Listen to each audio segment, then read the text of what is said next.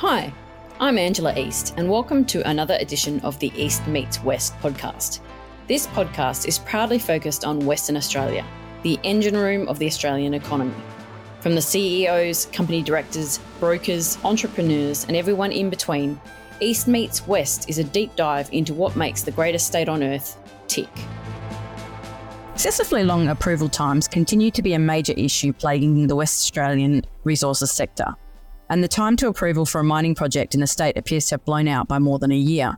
This week, Rio Tinto blamed long approvals times for it having to sell an increased volume of lower grade iron ore than it had previously anticipated.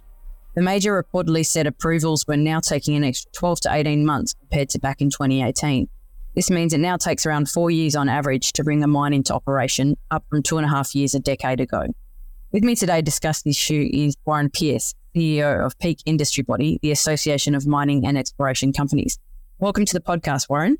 Thanks, Angela. Happy to be here. So, why do you think approvals times for resources projects in WA have blown out so much since 2018? Look, there's a combination of a range of reasons. Um, a lack of resourcing of key agencies that deal with those approvals, um, a large increase in the number of applications coming forward to departments means more workload for the departments to deal with um, a continuing increasing complexity um, for both proponents and the departments in, the, in, in preparing applications and making assessments, and then the growing number of agencies that appear to be involved, uh, and consequently the duplication of assessment that takes place. So it's a range of things that are coming together to uh, create quite a significant problem for the resource sector.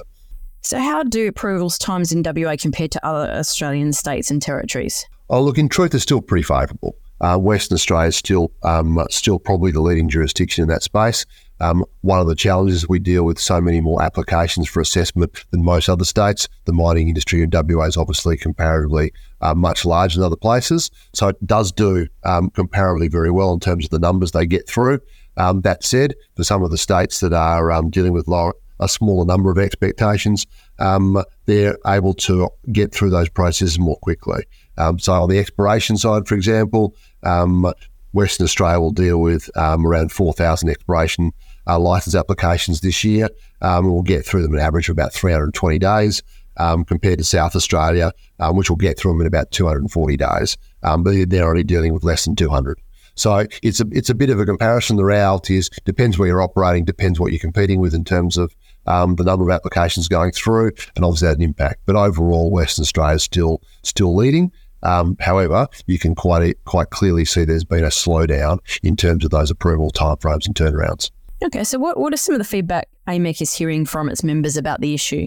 Look, it's increasing concern, and I think that's it always comes to concern from industry because it, it, it's, it's noticeable that that we always go through this situation when we go through uh, the upcycle. Um, it's you know it's relatively easy for us to predict um, what's likely to happen once uh, once the investment cycle starts. And yet somehow it always seems that governments are very slow to add resourcing or add capability to the department and those approvals agencies in in the lead up to that growth period. And consequently, they're under resourced to deal with the work coming at them, and it takes them a long time to get on top of it and then start working through the backlog.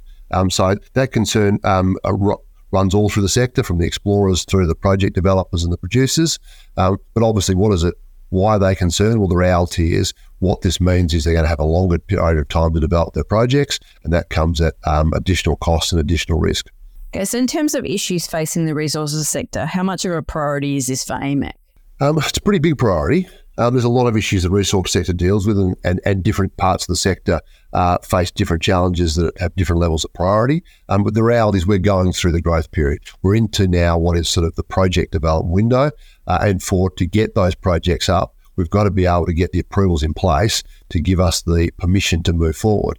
And if we're not able to get those approvals in place while that investment window is open, um, then the chances of a project getting up um, beyond that window is very difficult. And you can have the, the, the very um, unfortunate situation where projects miss the window and then have to sit um, until the next the next cycle comes around. So I think um, um really important from our point of view because um, ultimately, you want to take advantage and capitalise on the opportunity that exists now. Uh, and really, um, approvals, the approvals process, although extremely important, um, can also be a barrier uh, to us being able to realise that investment here in Western Australia. Okay, and what is AMEC doing with uh, respect to lobbying the Western Australian and federal governments in an effort to help cut approval times? Look, there's quite a lot. I think the first thing in terms of both the federal and state government is advocating um, strongly to try and remove that state and federal duplication.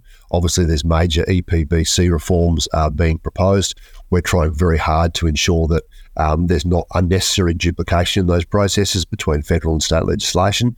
Um, we're also working on a range of streamlining uh, initiatives here in Western Australia with the WA government. Uh, there's a range of reforms uh, being undertaken uh, under the new Premier and looking at environmental approvals and those processes, how the EPA deals with issues, the level of duplication that exists between their own agencies, and even trying to um, identify um, how much time is being lost in referral agencies. Uh, so there's a quite a range of work there. On the exploration side, um, we've been um, fighting to get um, uh, the uh, eligible mining activities proposal in place. We have the legislation passed, the regulations are being developed now, and that will enable um, uh, exploration companies to essentially um, go ahead with works in non-sensitive environmental area without having to go through approval process to get a program of work. So that'll reduce some of the administration and the burden uh, and enable um, uh, uh, programs to move forward without there being an environmental risk attached. Okay, great. Thanks, Warren. I appreciate you taking the time to speak to me today. My pleasure. Anytime.